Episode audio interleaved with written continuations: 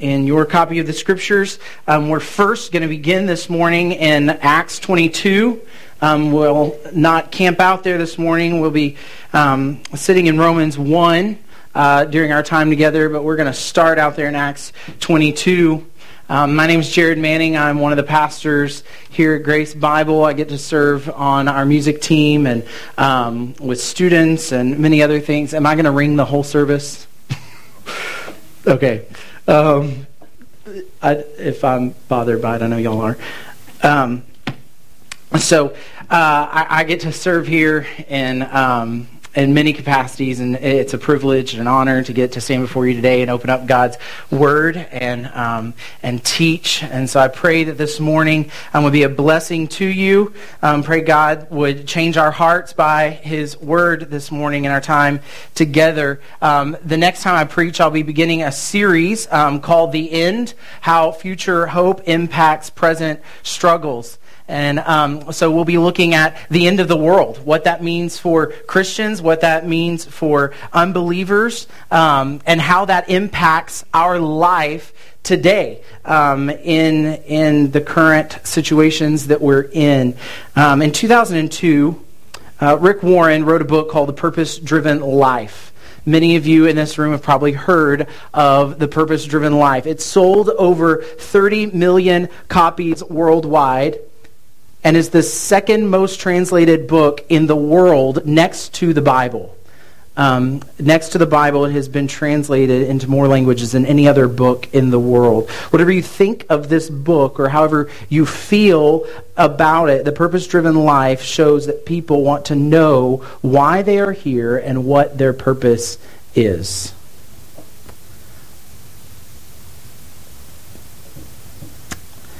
People want to know why they're here and what their purpose is. And I want to tell you this morning that our purpose is to live out the gospel. This morning we're going to be talking about the gospel-driven life. Not simply the purpose-driven life, but the gospel-driven life. And we're going to look at the life of the Apostle Paul for our example in that. Do I need to grab another microphone? Will that help? Or is... okay, sorry. I don't want to... The sound guys have a really hard job. Y'all need to know that. Yes. Yes, I gotcha. And so I don't want to call them out, or... I just know that it can be distracting for y'all, and so I don't want us to continue if it's a distraction. All right, let's pray, shall we? Let's pray. God, we thank you for the opportunity to be here this morning and to gather, to worship with fellow believers. God, we thank you for your word. We thank you that you did not leave us without instruction. But God, that you've told us how you expect to be worshipped. You have told us how we are to live in light of what you have done. And so God, I pray that as we look at this text this morning, you will draw us closer to yourself, and that you will transform us into the image of Jesus Christ. That we would be driven by the gospel. We'd be moved by the gospel, and we'd be changed by the gospel to your glory and your glory alone. Help us as we look at the life of Paul to have the same desire to live out the gospel every day, to rest in it. It's in Christ's name we pray. Amen. So we want to look at the life of Paul. If we're going to look at the life of Paul and see what it means to live a gospel-driven life, then we need to begin in Acts chapter 22. Acts 22, Paul himself basically lays out his testimony. He tells where he came from, what the Lord has done in his life, and what his calling is. And so he begins here. He's brought before a tribune to make his case. They are persecuting him for teaching this gospel. And so he comes in Acts 22 and offers his testimony of what the Lord has done. And let's begin in verse 3. I am a Jew, Paul says, born in Tarsus in Cilicia, but brought up in this city, educated at the feet of Gamaliel, according to the strict manner of the law of our fathers, being zealous for God, as all of you are this day. I persecuted this way, being the Christians, to the death, binding and delivering to prison both men and women, as the high priest and the whole council of elders can bear me witness. From them I received letters to the brothers, and I journey toward Damascus to those also who were there, and bring them in bonds to Jerusalem to be punished. So Paul was our present-day ISIS. He was killing Christians. He was dragging them out of their homes. He was going from city to city wherever he heard these people of the way were meeting, and he was making sure that they stopped spreading this message of Jesus.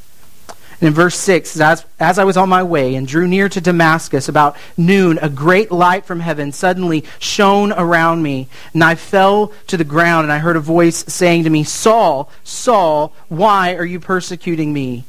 And I answered, Who are you, Lord? And he said to me, I am Jesus of Nazareth, whom you are persecuting. Now those who were with me saw the light, but did not understand the voice of the one who was speaking to me. And I said, What shall I do, Lord? And the Lord said to me, Rise and go into Damascus, and there you will be told all that is appointed for you to do. And since I could not see because of the brightness of that light, I was led by the hand by those who were with me and came into Damascus. And one Ananias, a devout man according to the law, well spoken of by all the Jews who lived there, came to me.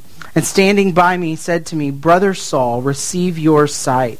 And at that very hour I received my sight and saw him. And he said, The God of our fathers appointed you to know his will, to see the righteous one, and to hear a voice from his mouth. For you will be a witness for him to everyone of what you have seen and heard. And now why do you wait? Rise up and be baptized and wash away your sins, calling on his name. When I had returned to Jerusalem and was praying in the temple, I fell into a trance and saw him saying to me, Make haste and get out of Jerusalem quickly, because they will not accept your testimony about me. And I said, Lord, they themselves know that in one synagogue after another I imprisoned and beat those who believed in you. And when the blood of Stephen, your witness, was being shed, I myself was standing by and approving and watching over the garments of those who killed him. And he said to me, Go, for I will send you far away to the Gentiles. This is the testimony of Paul. Paul, originally named Saul of Tarsus, was raised in a Jewish home. He was a Jew by birth. He was serving as a religious leader. And he was persecuting Christians, overseeing the death of people who would follow Jesus. And in Romans 1, he introduces himself by saying, I am an apostle called by Jesus Christ. Set apart, Romans 1:1 says, for the gospel. So turn with me, if you would, to Romans 1. That's where we'll be camping this morning, in Romans 1. I wanted to give you a little background on Paul. Maybe you're here this morning, you've never been in church, and people throw this guy's name around all the time because he wrote most of our New Testament, or a lot of our New Testament anyway. And so I wanted to give you a background of who this guy is. Paul, a murderer. Somebody who has killed people because they trusted in Jesus. And now Paul says he's been called out by Christ as an apostle to go to the nations. He's been set apart for the gospel. We learn in 1 Corinthians 15, the gospel message, Paul says, which I delivered to you as of first importance, is this, that Christ died for our sins, and he rose again the third day according to the Scriptures. That's the gospel. Christ died for our sins, and he rose again the third day according to the Scripture. This is the gospel for which Paul has been set apart. So let's look at Romans 1:1. Paul, a servant of Christ Jesus, called to be an apostle, someone who speaks for God, among these people set apart for the gospel of God, which he promised beforehand through his prophets in the Holy Scriptures concerning his Son, who was descended from David according to the flesh and was declared to be the Son of God in power according to the Spirit of holiness by his resurrection from the dead, Jesus Christ our Lord, through whom we have received grace and apostleship to bring about the obedience of faith for the sake of his name among all the nations, including you who are called to belong to Jesus Christ. So Paul opens this letter by saying the gospel is for everyone. Paul originally thought the promises were only for the Jews. He thought that was it. He was a Jew himself. And now it's been revealed to him that the gospel is for the whole world. And so he says, I have been called by the Lord to this gospel for the sake of his name among all nations. All people will worship at the feet of Jesus. To all those in Rome who are loved by God and called to be saints, grace to you and peace from God our Father, the Lord Jesus Christ. That was his opening, his greeting. Many of us couldn't write a letter that long, and that's simply Paul's greeting. He defends who Christ is, tells us that he's been preached throughout the Old Testament, that he has come for all nations. And now he begins the body of his letter in verse 8. First, I thank my God through Jesus Christ for all of you, because your faith is proclaimed in all the world. For God is my witness, whom I serve with my spirit in the gospel of his Son, that without ceasing I mention you always in my prayers, asking that somehow by God's will I may now at last succeed in coming to you. For I long to see you, that I may impart to you some spiritual gift to strengthen you. That is, that we may be mutually encouraged by each other's faith, both yours and mine.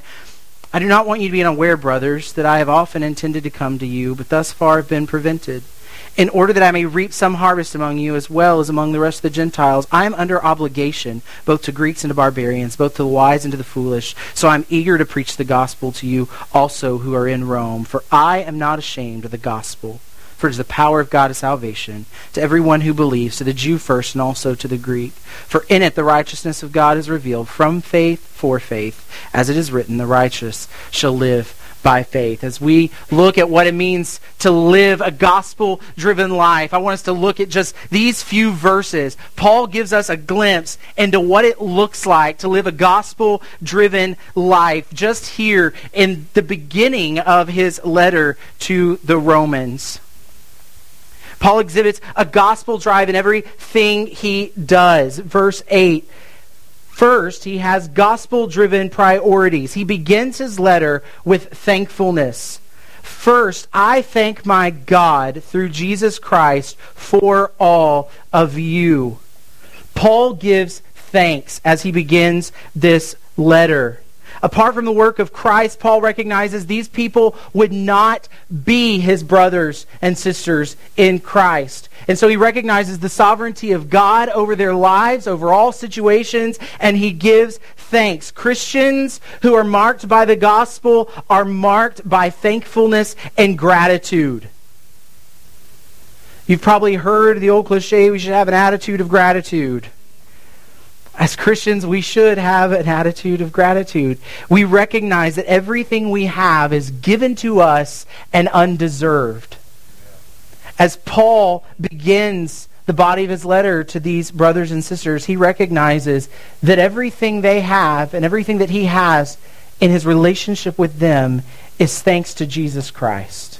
It's nothing that he has done, it's nothing that they have done, and so he begins by giving thanks. Notice what he's thankful for. I thank my God for all of you because your faith is proclaimed in all the world. He doesn't say, first, I thank my God through Jesus Christ for all of you because your attendance is increasing in Rome. I've seen the numbers. They're getting bigger. First, I thank my God through Jesus Christ for all of you because your giving is up. Good job, guys. You're giving. That's great. He doesn't say, first I thank my God through Jesus Christ for all of you, because the building you worship in is spectacular. It's beautiful. It's magnificent. The community looks upon it with awe.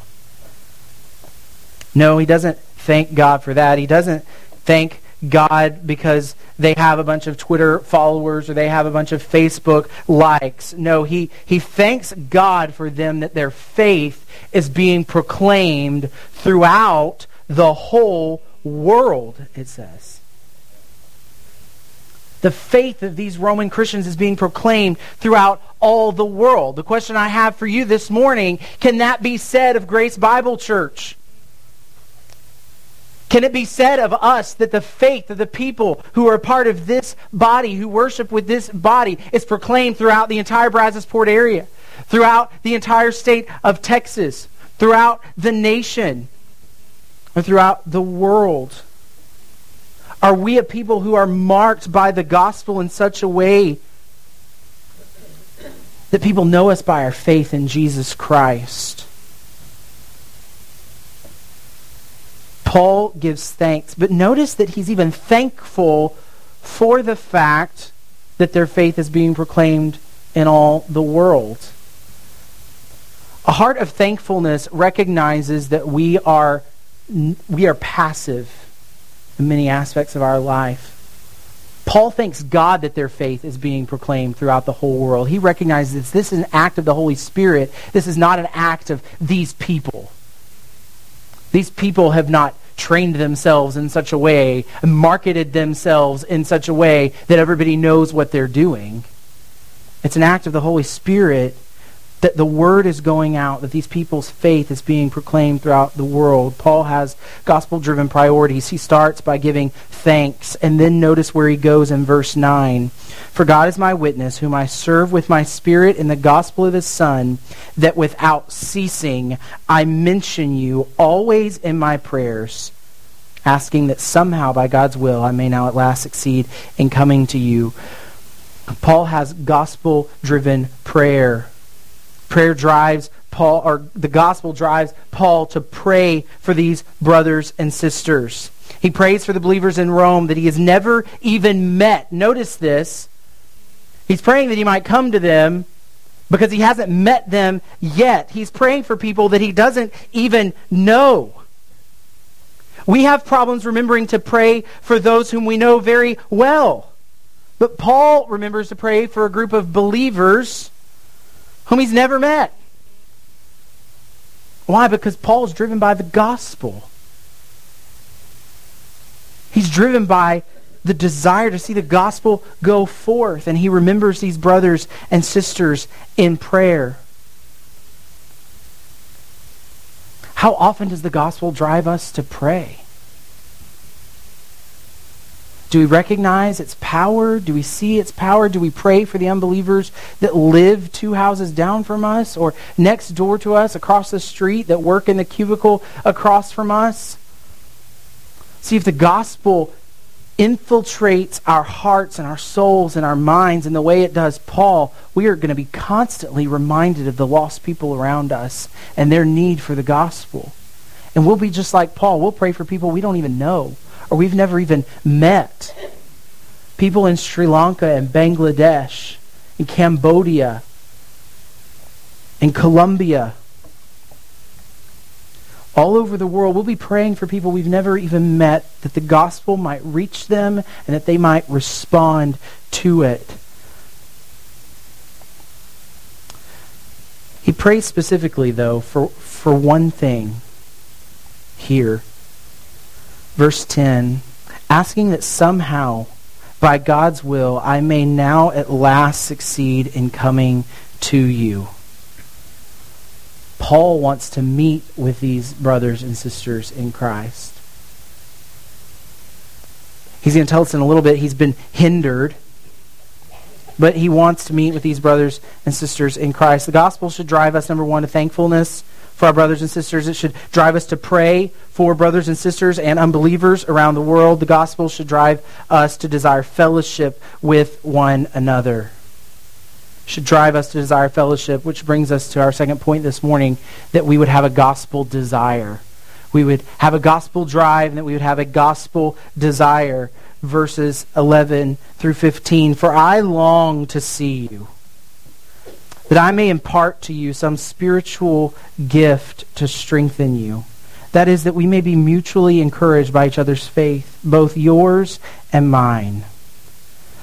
I do not want you to be unaware, brothers, that I have often intended to come to you, but thus far have been prevented, in order that I may reap some harvest among you, as well as among the rest of the Gentiles. I am under obligation both to Greeks and barbarians, both to wise and the foolish, so I am eager to preach the gospel to you also who are in Rome.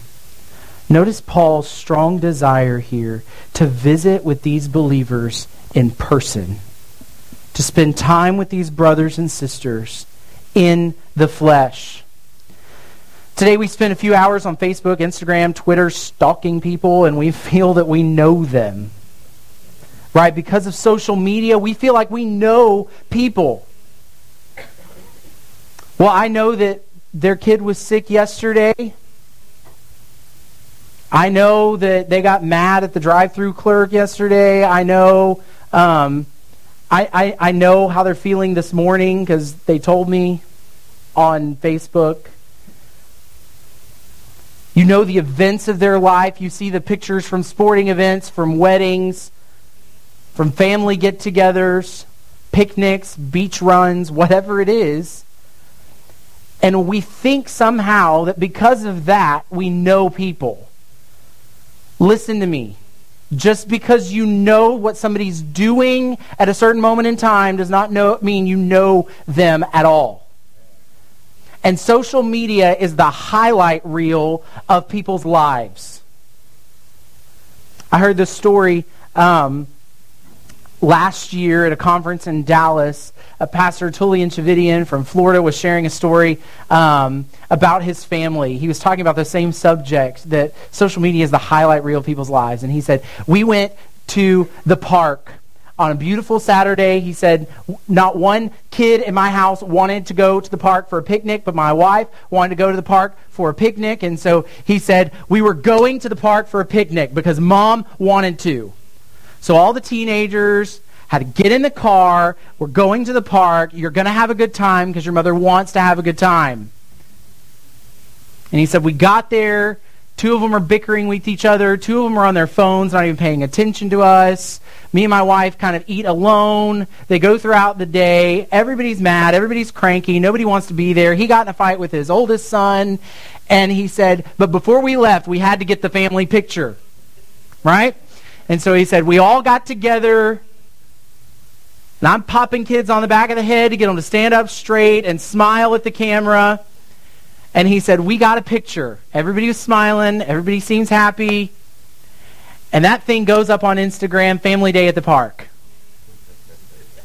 Right? And if you see that picture, you're thinking, oh, what a lovely family. They had a great day at the park. So you didn't see all the events that transpired around that picture. You didn't see he and his oldest son bickering with each other. You didn't see the younger two kids fighting. You didn't see everybody disinterested in even being at the park. You saw the highlight reel. Recent studies have shown even that social media is driving depression rates in the United States. Because when you're sitting at home on Friday night by yourself and you scroll through Instagram and see all the fun that everybody else is having, it makes you feel lonely. It makes you feel like your life is not as great as theirs. Social media is a danger when we think that we know people because we've followed them on some kind of social media. Just because you comment on someone's status or like somebody's photo doesn't mean that you've had fellowship with them. It certainly doesn't mean that you know them. We only see on social media what people want us to see. We only know what people want us to know. Interaction through technology and devices is not equivalent to doing life with people. And that's why here at Grace Bible Church, we have emphasized over and over that you be involved in a life group. That you have a small group of people who you're doing life with on a daily basis, who you hear from. They know your struggles. You know their struggles. You can encourage one another. You can walk through life together. Paul had social media too. Some pen and paper. But for Paul, writing letters was not enough. He desired face-to-face interaction with other believers. Friends, the gospel will drive us to desire to be together with one another.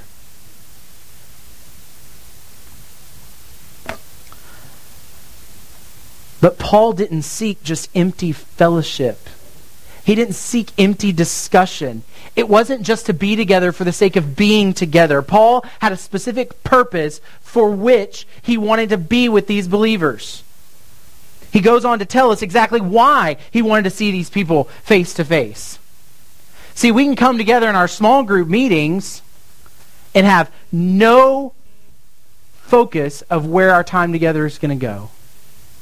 We don't know what we're there for. And it's perfectly fine to say, hey, we're going to just spend time together. Fellowship, have fun together. That's great. But if that's all it ever is, that is not the gospel life that Paul is pointing to here in Romans 1. He has specific desires for his time with them, and he shares those with us. See, his desire for fellowship wasn't just to see what the Roman believers were wearing to church. He wasn't there to see what Mrs. Jones had put on that day or what kind of suit Bob was wearing. No, he had specific desires. He wasn't there to get the latest scoop on Dave and Betty's marriage. He didn't desire fellowship for the purpose of trying someone's new casserole recipe. He had a specific reason he wanted to be with them. He had a gospel desire for encouragement. Verse 11 and 12. For I long to see you, that I may impart to you some spiritual gift to strengthen you, that we may be mutually encouraged by each other's faith, both yours and mine. Now, this is weird language. If you read verse 11, on the surface, it seems as though Paul wants to give them some kind of spiritual gift. He says, I long to see you, that I may impart to you some spiritual gift to strengthen you. At first glance, it could seem that Paul wants to come into this church and lay hands on people and give them spiritual gift. And that's not what he's talking about. That's not what the Greek is pointing to in this verse. Actually, he's talking about he wants to exercise his spiritual gifts among them.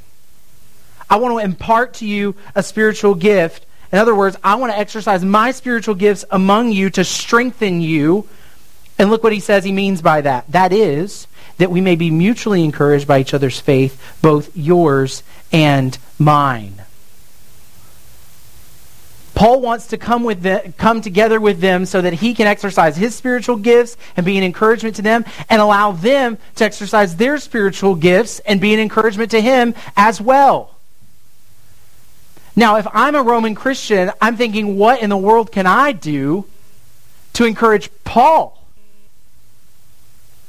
This guy's way above me on the scale of great Christians, right? Like, Paul's a celebrity. Everybody knows who Paul is at this point. What could I possibly do to be an encouragement to him?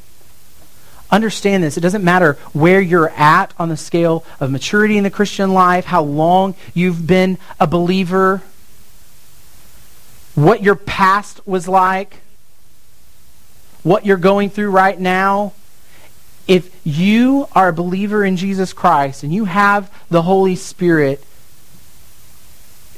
you are meant for your brother and sister's encouragement.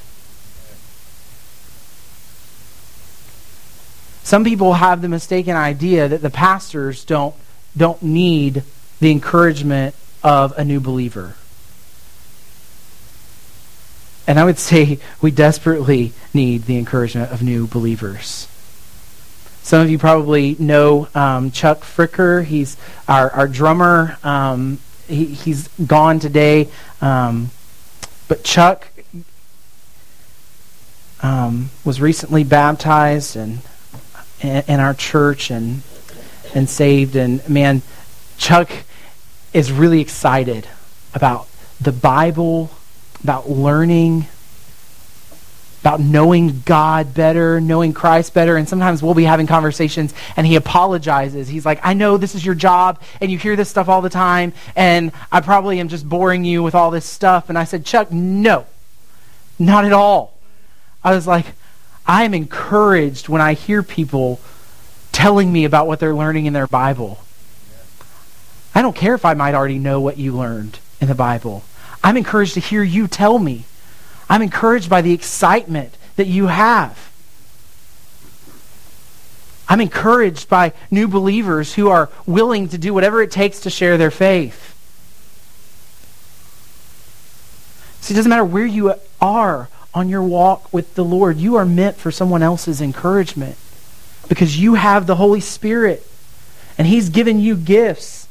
And we here at Grace Bible Church need your gifts. The gospel calls us to exercise our spiritual gifts for the edification of one another. That's done in community. We have to be a part of one another if we're going to encourage one another with our spiritual gifts. And we have to be with one another to encourage one another with our spiritual gifts. That's why the gathering of the church is important. That's why Sunday morning is important, that we're here to worship together, that we can encourage one another, that we can exercise our spiritual gifts together. That's why small groups are important, that we spend time together using our spiritual gifts for one another. When we were saved, we weren't just saved out of sin, we were saved into a family. We were saved into a community. We were saved into the body of Christ. And if you neglect that, then you have neglected your salvation.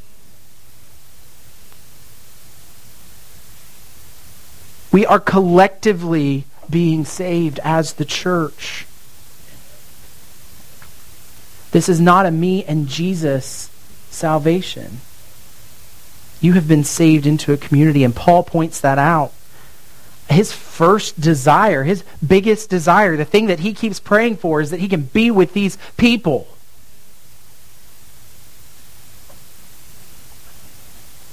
And he said so far he's been held back. He's not been able to get to them. We don't know what that is. We don't know why he was hindered. He didn't just have a desire for encouragement, but he had a desire for evangelism, which is interesting. I don't want you to be unaware, verse 13, brothers, that I have often intended to come to you, he said, but thus far I've been prevented, in order that I may reap some harvest among you as well as among the rest of the Gentiles. What Paul just said in verse 13 is he believes there are unbelievers among the people in the church in Rome. He says, there are people meeting with you. I need to reap a harvest. There are people in Grace Bible Church who are not saved. We can't know the heart of every person in this room. The elders can't know the heart of every person in this room. And though we have interview processes where you become a member of Grace Bible Church, ultimately we can't open you up and see your soul and know if you belong to Christ. We can only trust what you say. And Paul seems to be convinced that there are people who are meeting with the church at Rome who are not saved, and he wants to come there for the purpose of evangelism. He wants those people to come to Christ.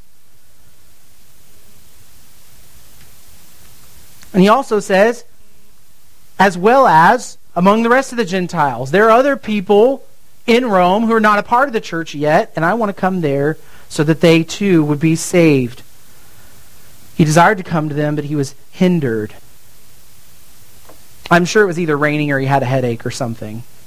Or the apostles were probably playing football and he needed to stay back and watch that game rather than go to church. No, Paul was hindered by beatings and by imprisonment. We're hindered to get together by football games or baseball games or name your poison. I mean, we're hindered by little things. Paul is praying desperately that he wants to come be with these believers. He's being hindered by imprisonment, being beaten, but he still has a desire to be with them. How strong is our desire to be together? to be with the body. See, the gospel should drive us to be together, spend time with one another, to exercise our spiritual gifts together, to do evangelism.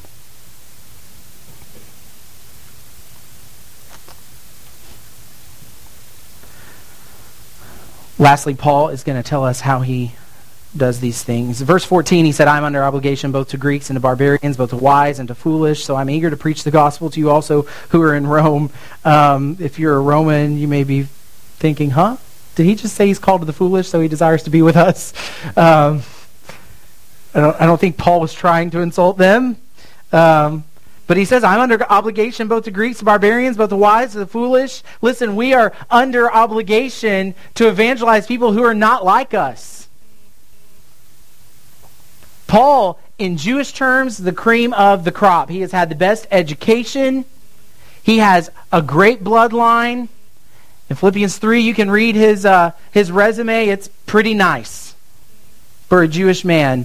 But Paul says, I'm under obligation, the gospel has put me under obligation both to Greeks and to barbarians, both to wise and to the foolish.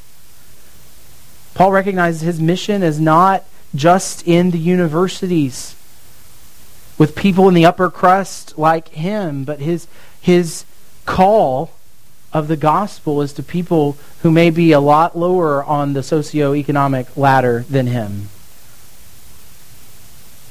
The gospel drives us to the poor and to the needy, to the helpless and the hopeless. So Paul's eager to preach the gospel. Are we as eager to preach the gospel? Lastly, he shows a gospel dependence. He has a gospel drive, a gospel desire, and a gospel dependence. For I am not ashamed of the gospel. For it is the power of God for salvation to everyone who believes, to the Jew first and also to the Greek. For in it the righteousness of God is revealed from faith for faith, as it is written, the righteous shall live by faith. Paul shows that he is dependent upon the gospel. He's not dependent upon his own merits, what he has accomplished in life. He says, I'm not ashamed of the gospel, for it, the gospel, is the power of God for salvation. Paul doesn't say my preaching skills are going to get some people to come to Christ when I come to Rome. Paul doesn't say my education has helped me in such a way that I can argue the case very articulately and people will have to succumb to my knowledge. And they'll have to come to Christ because I'm going to make the best case. Paul recognizes it's not by his power that anyone is saved. He recognizes that the gospel is the power of God for salvation. Paul is dependent upon this gospel. Why does Paul see this so clearly? Look back at Acts 10. Look back at Acts 22. Paul knows who he was before the gospel got a hold of him. He was killing Christians. He knew he wasn't worthy of this calling. He knew he wasn't worthy of that salvation. He knows that his education didn't get him into this relationship with Jesus Christ. See, as people who recognize who we were before the gospel and see who we are after, we would be just as dependent upon the gospel as Paul is. But so often our own pride keeps us from opening our mouth.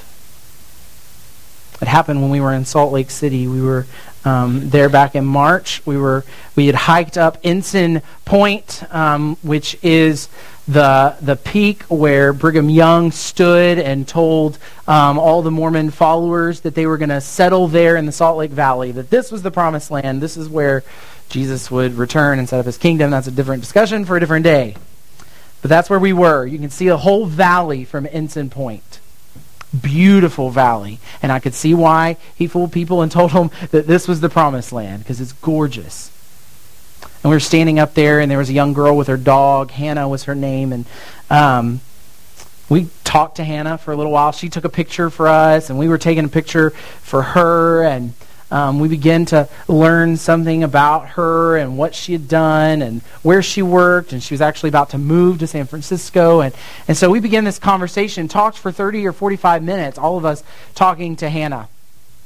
Then Hannah got ready to leave, and not one of us had made a segue into the gospel to see where Hannah stood spiritually. And Hannah made her way back down the trail toward the bottom of Ensign Point. And Dave, who was one of the lead church planners, he was like, not one of us opened our mouth, did we? And we all kind of ashamed of ourselves. We're like, no, we didn't say a word.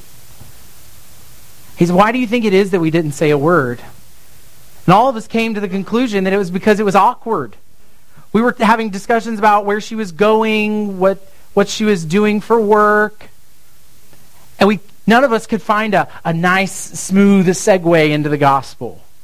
So because we couldn't find that nice, smooth segue, our pride said, you're going to look stupid and foolish if you just jump in and ask her if she knows Jesus. Right? Our pride stopped us. And then Chuck said, well, we should probably see if we can meet with her later. She was already halfway down the trail at this point. So Chuck leans over the edge of the mountain and says, Hannah! I'm like, oh, great. There are like 8 of us. There's one of her. We've told her we're working with a church plant. She knows about LDS people. She's going to think we're crazy. Hannah! She yells back up. Yeah? You want to go to dinner with us tonight? What? She yells back up. Sure, what time? Okay, 5:30. So he's yelling back and forth to Hannah, who's down the mountain, about what time we're going to get together. So she agreed to meet us for dinner. And we're all thinking the rest of the day, there is no way she's showing up. There are 8 of us.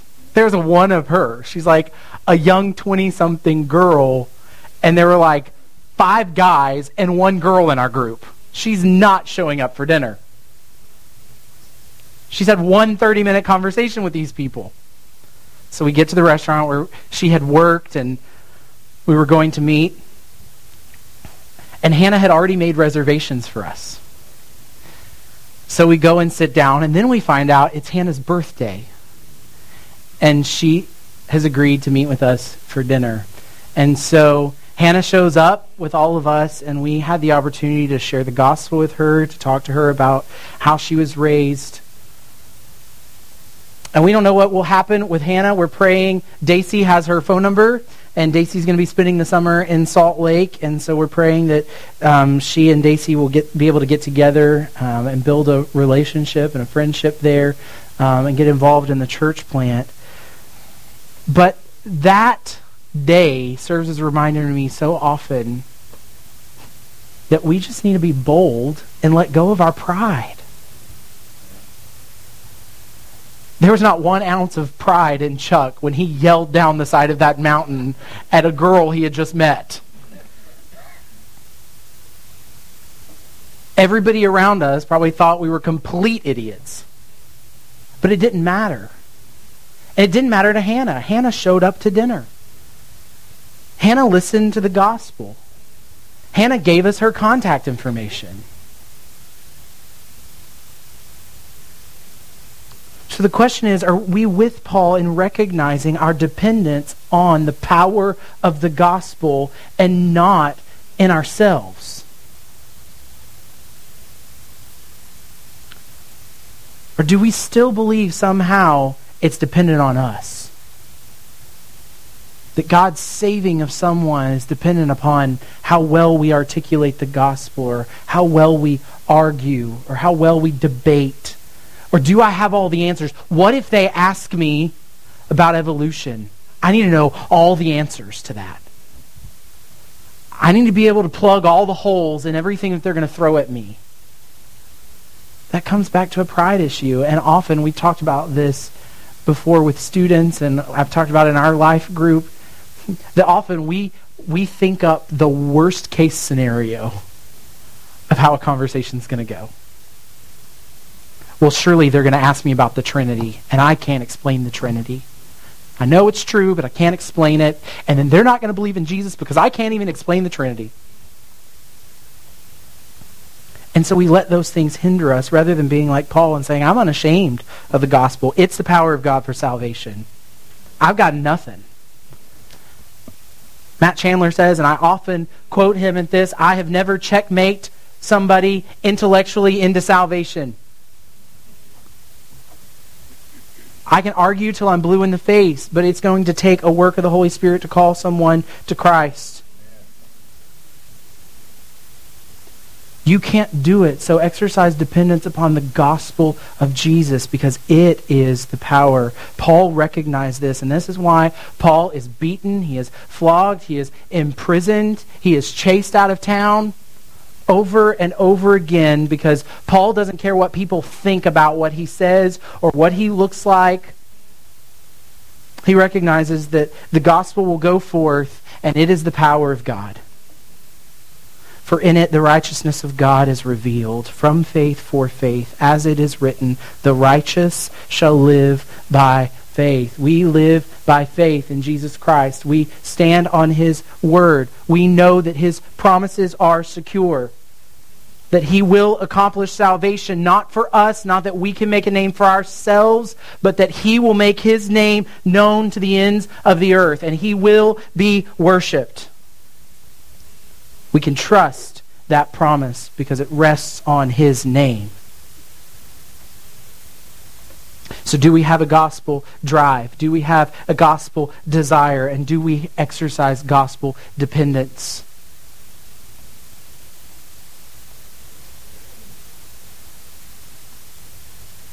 Let us be people who are marked by gratitude and thankfulness to all that we have to God. We recognize that nothing is ours. It's all a gift. We are but stewards of what we've been given. Let's have a gospel desire for one another, to encourage one another as we exercise our spiritual gifts. Let us have a gospel desire for evangelism, to see the nations reached for Christ, for His glory, not to make a name for Grace Bible Church, not to make a name for ourselves, but to make His name famous in the world and to see that He is worshipped because He is due worship. Let us exercise gospel dependence, setting aside our pride, laying down our rhetorical skills, and resting in knowing that the gospel is the power of God for salvation to everyone who believes. Let's pray. God, we thank You for Paul, for his life, for his example that he sets for us.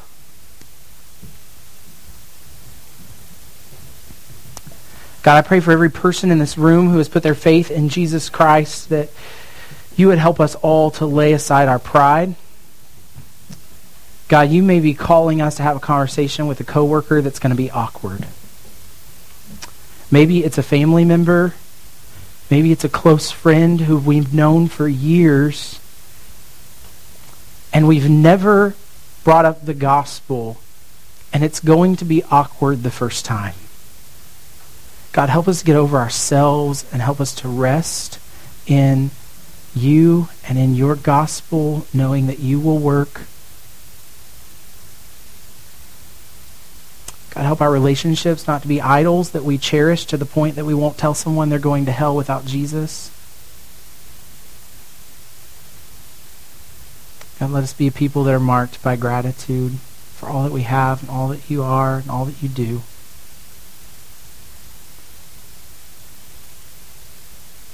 Conform us to the image of Jesus by the power of Your Word and Your Spirit in us. It's in Christ's name we pray. Amen. You can stand.